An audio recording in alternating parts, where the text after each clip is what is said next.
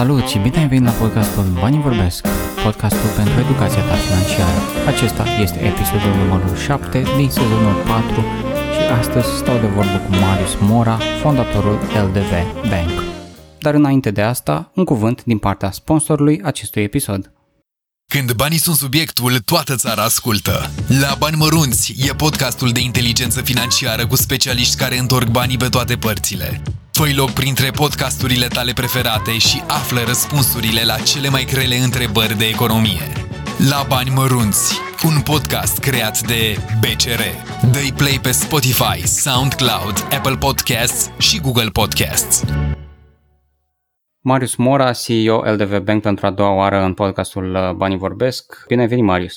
Salutare și mulțumesc tare mult pentru invitație. Pentru persoanele care nu au ascultat episodul precedent cu tine, spune-ne, spune-ne un pic ce specializare ai și cum ai descrie acest business L D V Bank. Specializarea mea, aș putea să spun că este de om de business. Îmi place foarte tare antreprenoriatul. Deja se fac cam zece ani de zile de când am intrat în această lume și cred că mi-ar fi foarte greu spre imposibil să renunț la ea. Înainte de L D V, principalul business a fost un business în zona de consultanță pe fonduri europene. Întocmeam planuri de afaceri și ajutam clienții să acceseze fonduri europene prin intermediul acestora. Cât despre L D V, pot să spun că a fost o provocare. Mi-a plăcut foarte tare domeniul din prima clipă când am auzit cuvântul ăsta magic Bitcoin și apoi blockchain și toate cele. Și după câteva luni de zile în care am mers în paralel, am zis că ăsta e the place to be. Am făcut un exit din firma de consultanță și în prezent mă ocup integral de L D V Bank. Asta este de mai bine de trei ani de zile deja. Da. De când nu ne-am mai auzit noi ultima dată, cred că a fost acum aproximativ doi ani, site-ul L D V Bank și-a schimbat aspectul și mi-aminteam într-o, într-o variantă mai veche sau varianta pe care, la care aveam eu acces inițial, existau pe lângă Bitcoin și Ether ca și, ca și monede sau tokens, existau și lucruri care nu știu dacă mai existau, cu Music, Coin, Expense. Mă interesa cum a evoluat site-ul de acum doi ani până acum și mai concret, mai important, cum a evoluat direcția L D V Bank. Lucrurile au evoluat, să zic, direct proporțional cu piața cripto, care... Ai văzut și tu, este într-o continuă mișcare și transformare și noi cumva am încercat tot timpul să ne reinventăm din mers. Am mai schimbat obiective, am mai schimbat viziune. La un moment dat am realizat că lucrul pe care putem noi să-l facem foarte bine și pe care îl facem bine este această piață, noi spunem intrare și ieșire din cripto. Cash in și cash out cu fiat. În momentul în care clienți vor să cumpere cripto, fie să-l stocheze, fie a muta pe exchange-uri gen Binance de unde să cumpere altcoinuri, fie în momentul în care fac cash out, ies cu Bitcoin sau Ether, în fiat, în momentul ăsta în euro sau în ron, pentru că avem disponibile ambele valute și cumva asta e zona pe care ne-am concentrat, să optimizăm foarte bine procesele, astfel încât să fie ușor pentru începători, pentru cei care intră poate pentru prima dată în cripto, să fie foarte ușor să cumpere sau să vândă Bitcoin și Ether. Și pentru cei care poate sunt mai experimentați, am avut chiar marea surpriză în ultima vreme să, să vină mulți clienți care erau de pe Kraken și au venit la noi, adică clienți cu experiență. Practic am abordat și zona asta, tocmai prin prisma faptului că am optimizat foarte bine procesele, avem niște timpi de procesare foarte rapidă a plăților și lucrul ăsta a, a contat foarte tare. Când am discutat data trecută, îmi povesteai despre o viziune, cred că o numeai cumva să fie The First Crypto Bank. Care sunt aspectele la care lucrați acum? Ce sperați să obțineți în contextul românesc, european, fiscalitate, legalitate?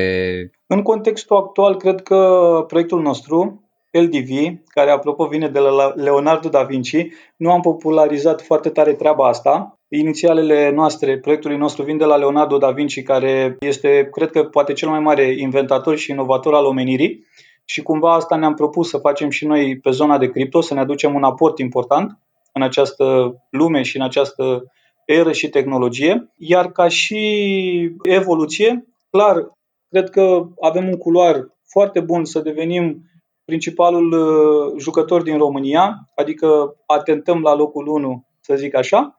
Iar apoi următorul pas este un jucător uh, important, cel puțin pe piața europeană, având euro, nu avem de ce să nu ne batem și pe această zonă. Ai vorbit mai devreme despre faptul că ați optimizat foarte mult uh, timpii de procesare și legat de aspectul ăsta mă întrebam uh, din discuțiile pe care le aveți cu, cu clienții voștri, care sunt aspectele pe care ei le consideră a fi cele mai importante când e vorba de un site, de un exchange de, de cripto? Fiind o lume în care toți ne grăbim, adică viteza, în momentul ăsta cred că viteza este unul dintre aspectele importante.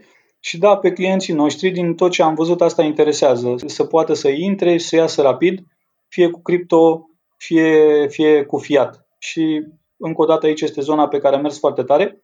Pe de altă parte, noi vrem să dăm acces începătorilor, cei care iau tangență prima dată cu domeniul cripto, să le facilităm acest acces. Pentru că dacă merg din start pe o platformă mare din afară, se vor pierde cu totul, adică inclusiv eu. Chiar și în momentul ăsta, când intru pe o platformă nouă, care ea e foarte ok, are o groază de facilități, dar pentru cineva care este la început și mai este și un pic, să zic, acest termen technically challenged, e, e chiar mai greu de lucrat. Și atunci noi vrem să venim spre zona asta, odată de viteză și de optimizarea proceselor, dar și de ușurință cu care să poți să-ți faci cont, cu care să poți să faci depozite, schimburi și retrageri. Și aici, pentru perioada următoare, deja se lucrează la o schimbare la o sută optzeci de grade de, de design, este într-un stadiu foarte avansat, o să livrăm în, în scurt timp și aceasta este zona pe care am încercat în ultima vreme să inovăm cât de mult s-a putut. A fost o perioadă când în România, mi-amintesc că apăreau site-uri de, de cripto aproape în fiecare zi sau în fiecare săptămână, iar apoi, după nu foarte mult timp, după acest element, această evoluție, băncile din România au, au decis să intervină mai clar asupra lor și au, au început să închidă conturi bancare. Voi încă sunteți activi și chiar, iată, vă dezvoltați. Ce ați făcut diferit, dacă este ceva ce puteți menționa public? Sigur, unul dintre factorii care ne definesc și care cred că au fost apreciați și ne bucură lucrul ăsta este această transparență a noastră. Suntem foarte transparenți, oamenii ne pot găsi oricând și răspundem la marea majoritate a întrebărilor. Legat fix de ce m-ai întrebat tu, și eu la rândul meu, activând în lumea cripto, am auzit de foarte multe proiecte, de foarte mulți care au vrut să facă exchange-uri, cel puțin câteva zeci de discuții le-am, le-am auzit numai eu. Dar e ca și în orice alt business, mai puțini din cei pe care i-am auzit au și făcut și mai puțini au și rezistat. E, undeva aici este vorba despre perseverență și despre identificarea de soluții, pentru că referitor la conturi, și noi am avut probleme, la un moment dat lucram foarte bine și rapid cu I N G și ne-au, ne-au închis conturile, dată fiind această politică anticripto a băncilor din România și a B N R-ului.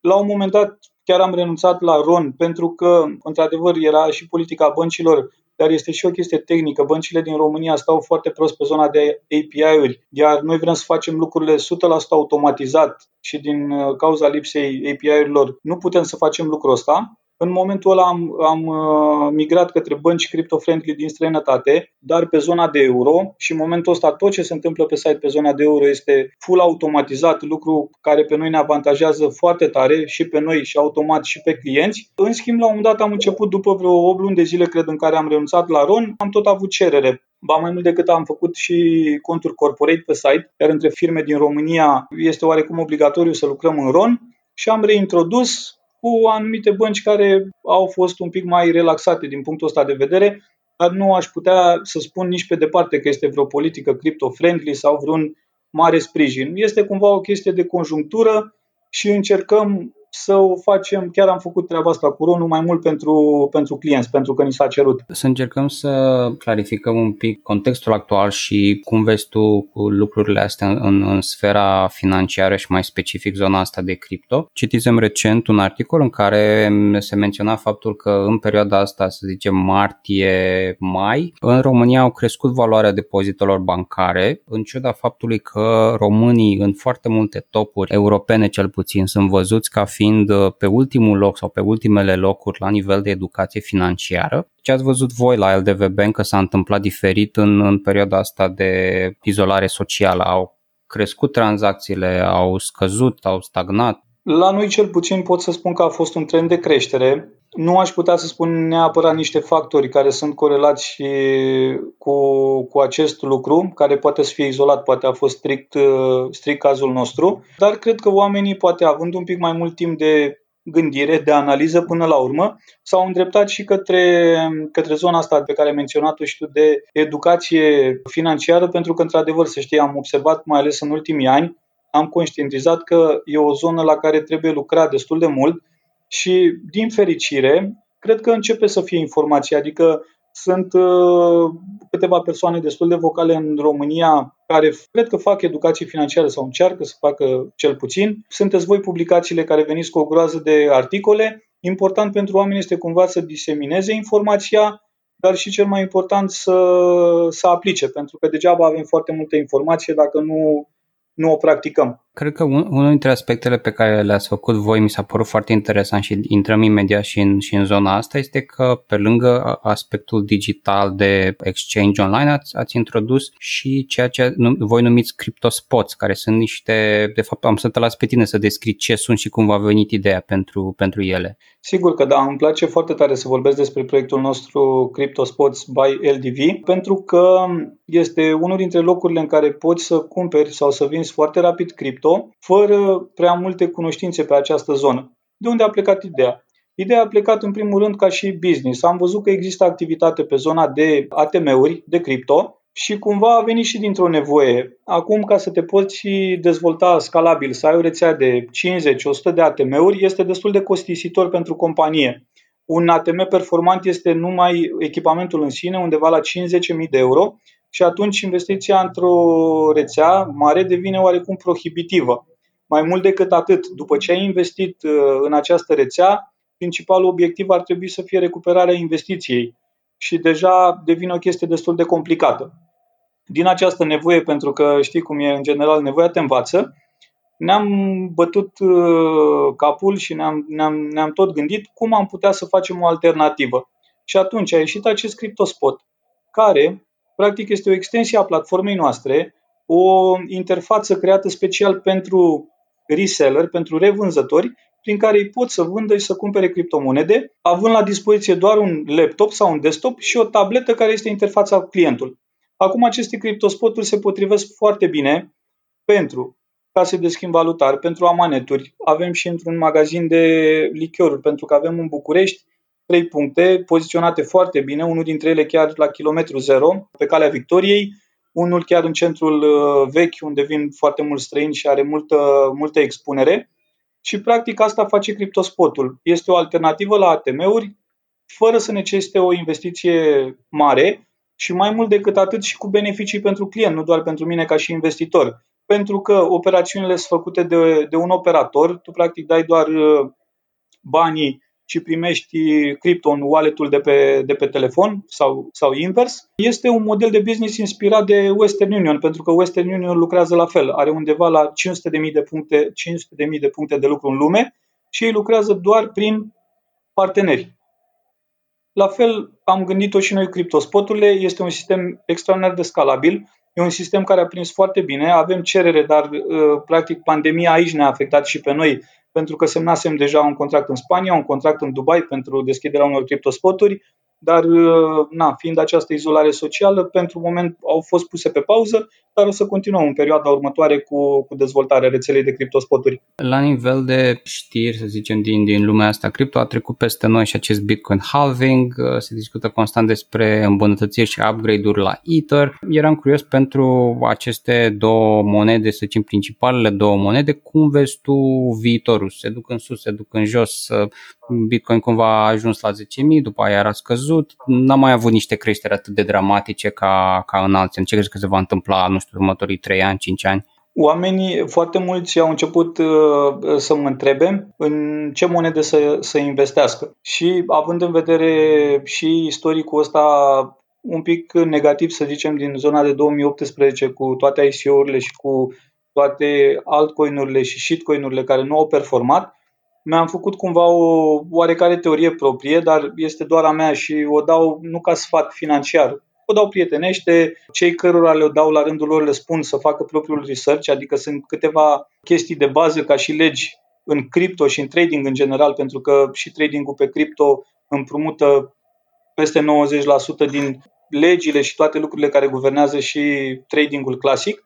Și ideea este că Bitcoinul și Ethereum sau Ether În acest moment, cum dovedește și topul de pe Coin Market Cap, sunt locul unu și locul doi, iar teoria mea proprie este că o să rămână destul de mult timp așa, din două motive.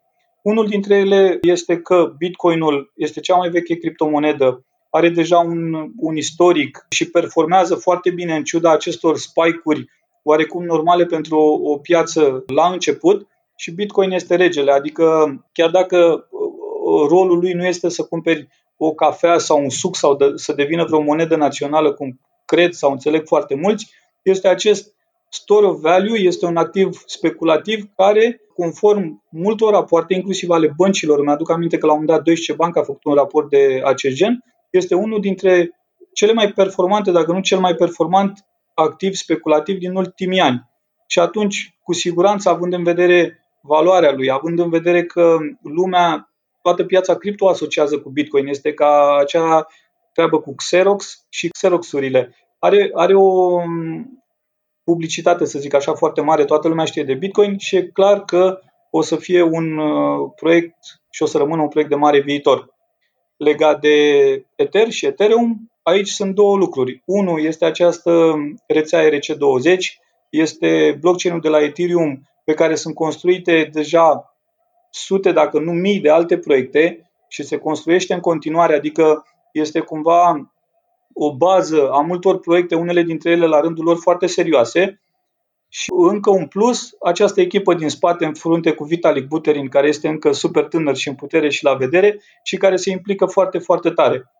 Date fiind toate lucrurile pe care le-am zis până acum, am mare încredere că Bitcoin și Ether vor performa, chiar dacă poate uneori pe termen scurt ni se face teamă, poate scad, nu știu, au fost scăderi de șaizeci la șaptezeci la sută, pe termen mediu și lung, de câte ori am ocazie, eu reafirm această încredere pe care eu personal o am în aceste două criptomonede. Îmi place foarte mult că ești, ești foarte transparent și ai folosit cuvântul cheie de instrument speculativ. Practic, în, în multe dintre discuțiile pe care le-am, le-am mai avut sau din articolele pe care le-am mai citit, se discuta despre Bitcoin ca fiind un instrument investițional, dar nu erau atât de direcții cât să spună, hei, totuși vezi, există niște riscuri destul de clare, nu este atât de sigur precum sunt altele, ar trebui plasat clar în categoria de element speculativ. Și din perspectiva asta simți că clienții sunt îndeajuns de informații, educații încât să ia decizii corecte în direcția asta? Nu. Din păcate pot să spun că există o lacună pe această zonă pe care o să vreau să ne punem și noi și mai tare amprenta în, în perioada următoare. Este nevoie acută de educație, dar încă o dată nu neapărat educație pe cripto, cât educație financiară în general, pentru că cripto este o mică zonă din educația financiară și din ceva ce trebuie să investească din portofoliul investițional al unei persoane. O să repet, investiția în cripto este o investiție cu grad mare de risc. Asta ce înseamnă? Că dacă noi avem zece mii de euro, banii pe care noi ne dorim să investim, nu-i băgăm niciodată pe toți în cripto și Marius Mora și oricine de la L D V nu o să spună vreodată nebunește, băgați-vă bani în cripto. Nu! cinci, zece, cincisprezece, nu știu, maxim douăzeci băgăm în cripto. Restul sunt alte investiții cu return într-adevăr mult mai mic, dar și cu grad de risc proporțional.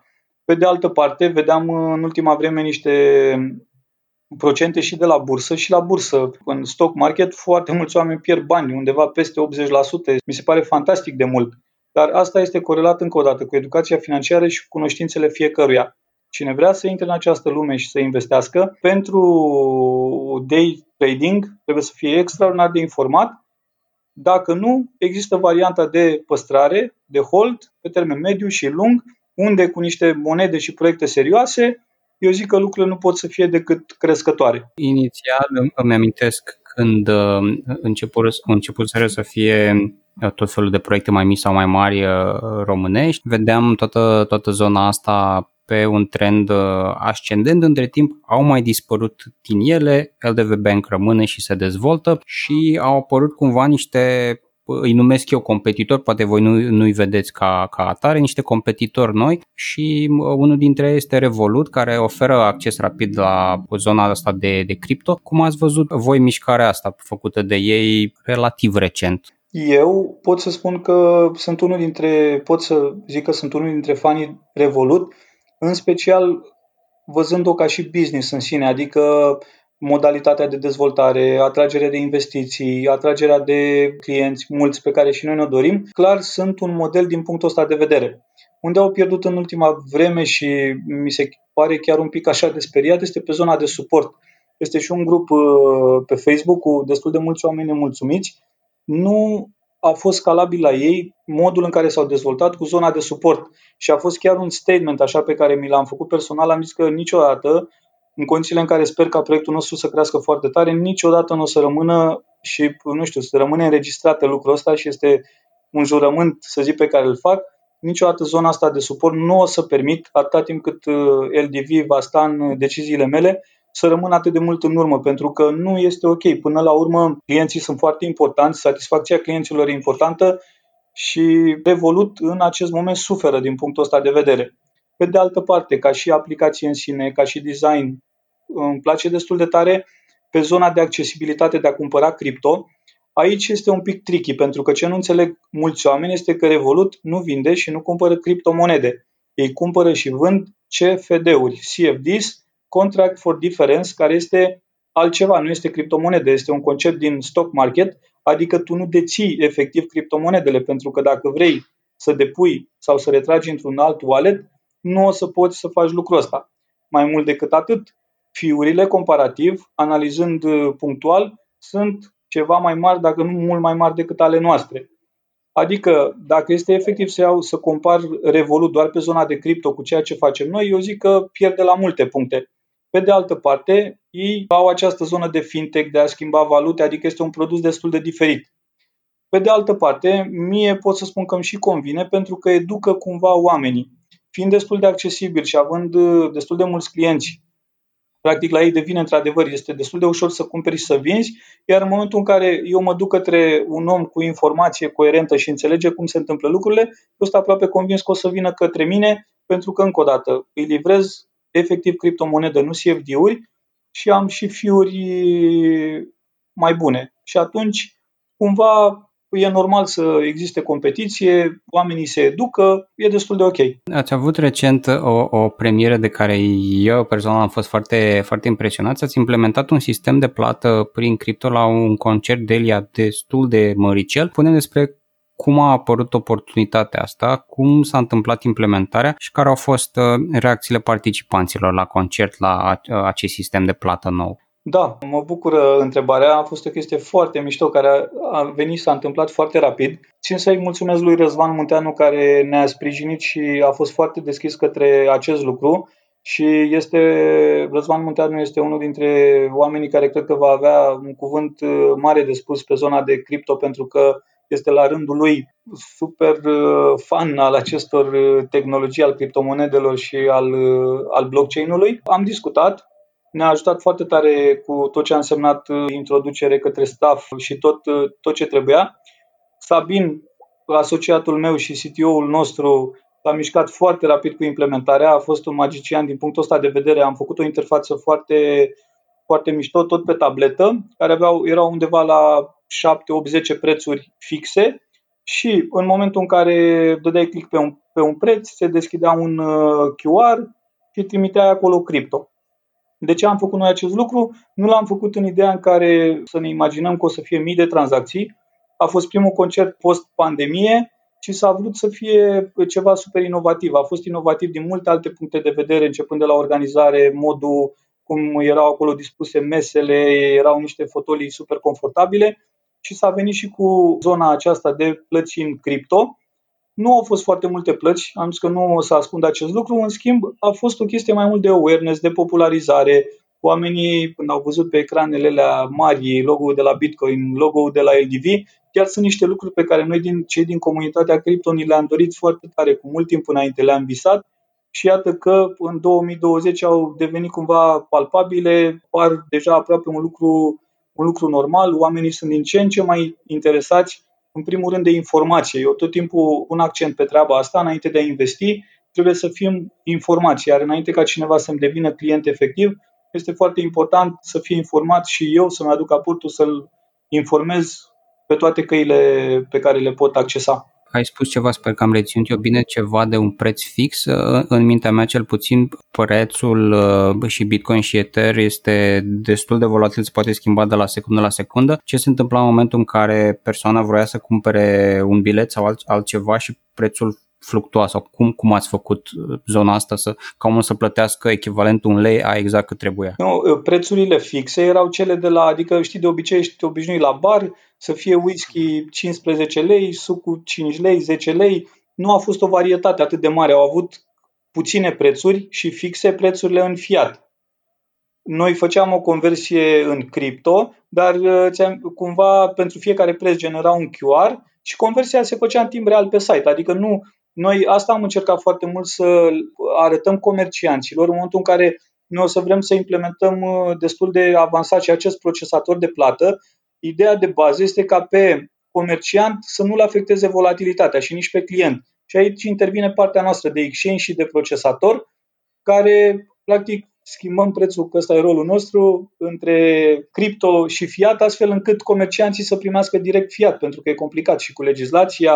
Comerciantul primește RON, el nu-l afectează volatilitatea și asta e foarte important pentru el. Ai vorbit mai devreme și de aspectul ăsta de procesator de plăți și vreau să merg într-o, într-un pic într-o altă direcție, să spun, dar corelată de elementul ăsta. De ce, de ce crezi că nu există pe site-urile din România posibilitatea de plată cu cripto? Am văzut, cred că pe P C Garage și poate încă vreo două, trei alte site-uri și în rest nimic. Să te corectez ca o glumă, încă nu există. Pentru că printre lucrurile pe care le facem, vrem să facem și ceva pe, pe zona asta de procesator, pentru că este strâns legată și e super complementară cu ceea ce facem. În primul rând, cred că a fost vorba odată pe zona de informare, cu oamenii nu sunt informați. Trebuie, știi, câteodată am văzut, știi cum funcționează lucrurile astea? Când vrei să faci ceva, trebuie să vină cineva să te tragă de mână și poate ăsta este rolul nostru al L D V, al celor care mai, mai sunt în această piață, se ducă către comercianți, să-i tragă de mânecuță, să-i informeze. Și chiar ieri, uite, vreau să-ți povestesc ceva interesant. În ideea în care vrem să mergem către niște comercianți, să înceapă acest, acceptarea mai în masă a plății în cripto, vorbeam cu un prieten care el este, e și cripto de ceva timp, a minat, a făcut schimburi pe site, se pricepe cât de cât. Și el era chiar foarte interesat în ideea în care spunea că este un plus de marketing, da? Dacă e o chestie pe care poți să o promovezi, poți să pui pe blog sau pe site că accept și plăți în cripto. E un plus de marketing, dar el zicea fix așa: dacă vii la mine, conștientizez. În schimb, dacă vii la asociatul meu, care este mai old school, nu ai avea succes cu treaba asta. Deci e foarte important cumva să le creăm de click cu oamenilor, da? Să-i tragem de mână, să le prezentăm beneficiile. Cam despre asta este vorba. Ca o, o scurtă recapitulare, mă interesa să ne povestești ce se va întâmpla cu L D V Bank, să spunem planul două mii douăzeci - două mii douăzeci și unu. Îți spun, chiar aveam notate câteva lucruri. În primul rând, în perioada următoare o să avem o schimbare, ne schimbăm hainele, pentru că au fost foarte multe lucruri care au fost făcute în primul rând ca funcționalitate și a fost trecut în plan secund design-ul. Avem deja un design care este făcut, adică noi știm cum o să arate, urmează să fie implementat și o să spun în premieră lucrul ăsta. Ne-am dorit să fie cumva din zona Revolut Monese, care au fost studii de caz pentru noi și am zis fix așa, am zis, băi, dacă ar face Revolut și Monese dragoste, ce ar ieși? Și atunci ne-am imaginat produsul nostru, pentru că din punct de vedere, cel puțin ca design, ți-am zis că suntem fani Revolut Monese, aceste fintech-uri, și cumva ne-am dus către zona asta. Deci, în primul rând, la noi o să fie schimbări destul de mari pe zona de grafică. Apoi, trebuie, ni se cere destul de tare și vrem să mergem și către zona asta să implementăm mai multe criptomonede și tokeni și, practic, oamenii să poată alege dintr-o varietate, varietate mai mare. Am semnat de curând cu un accelerator din Dubai, unde ar trebui să atragem niște investitori, pentru că, în ideea în care vrem să ne dezvoltăm și în străinătate, ca orice companie trebuie să ardă bani și deja până acum noi am făcut bootstrapping, adică ne-am dezvoltat pe resurse proprii, dar nu poate scala la nesfârșit lucrul ăsta, adică o să organizăm o primă rundă de investiții ca să ieșim în afară și trebuie să dezvoltăm rețeaua de Crypto Spoturi. Și acestea sunt focusurile și lucrurile pe care o să mergem în, în perioada următoare. Sunt sigur că la fel ca pe toți ceilalți oameni și pe tine te-a afectat și la nivel personal perioada asta mai ciudată de coronavirus. Ce învățăminte ai primit tu, să spunem, în, în perioada asta de izolare socială și ce sfaturi le poți da mai departe oamenilor care se tem de un al doilea val sau de o criză semnificativă? Da, nu a fost o perioadă tocmai ok, a avut aspecte negative, dar și unele pozitive. Cred că a fost o perioadă foarte mult de reinventare și de analiză, pentru că noi oamenii, și sfatul pe care îl dau este că de multe ori tot vrem să facem anumite lucruri, începând de la chestii de bază. Uite, dacă îți vine să crezi, în România sunt încă foarte multe afaceri care nu au un website, nu au prezență pe internet.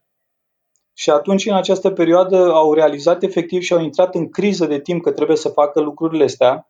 Și sfatul meu, rezultat din analiza pe care am făcut-o, este că nu mai trebuie să lăsăm foarte mult lucrurile pe ultima sută de metri și să încercăm să ne reinventăm și să ne dezvoltăm înainte de a fi nevoiți să facem lucrul ăsta. Pentru că din această nevoie, unii reușesc, alții nu. Adică în pandemie ați văzut că au fost firme care au explodat, gen Zoom, căruia a crescut, cred că, valoarea de minim zece ori, și au fost și companii care, după mulți ani de creșteri, au chiar au dat faliment. Și cam despre asta este vorba. Trebuie să, să ne acordăm mai mult timp pentru analiză și să facem lucrurile din timp, să nu, să nu vină niște momente în care trebuie să le facem, pentru că atunci nu știm dacă avem capacitatea, energia, timpul, banii, pentru că de multe ori este vorba și despre asta, să le facem. În final, Marius, aș vrea să ne spui pentru oamenii care au nevoie de niște clarificări în zona financiară, în zona de cripto, unde te pot găsi în mediul online? Pe mine mă pot găsi cam peste tot. Cred că sunt o, ți-am zis, sunt o persoană vizibilă și transparentă. Marius Mora, Facebook, Instagram, YouTube. Am, am început să creez conținut nu atât de des pe cât mi-aș dori, prin prisma timpului, dar am început să creez conținut acolo. Deci rețelele sociale sunt tot timpul la vedere și sunt tot timpul activ și dornic de comunicare. În regulă, Marius, îți mulțumesc foarte mult pentru prezența la podcast, pentru a doua oară, și sper să ne auzim în scurt timp cu știri despre o parte din planurile despre care ne-ai povestit legate de L D V Bank la un alt episod din podcast. Mulțumesc și eu tare mult pentru invitație. Ai ascultat episodul numărul șapte din sezonul patru al podcastului Banii Vorbesc, podcastul pentru educația ta financiară. Ne auzim data viitoare!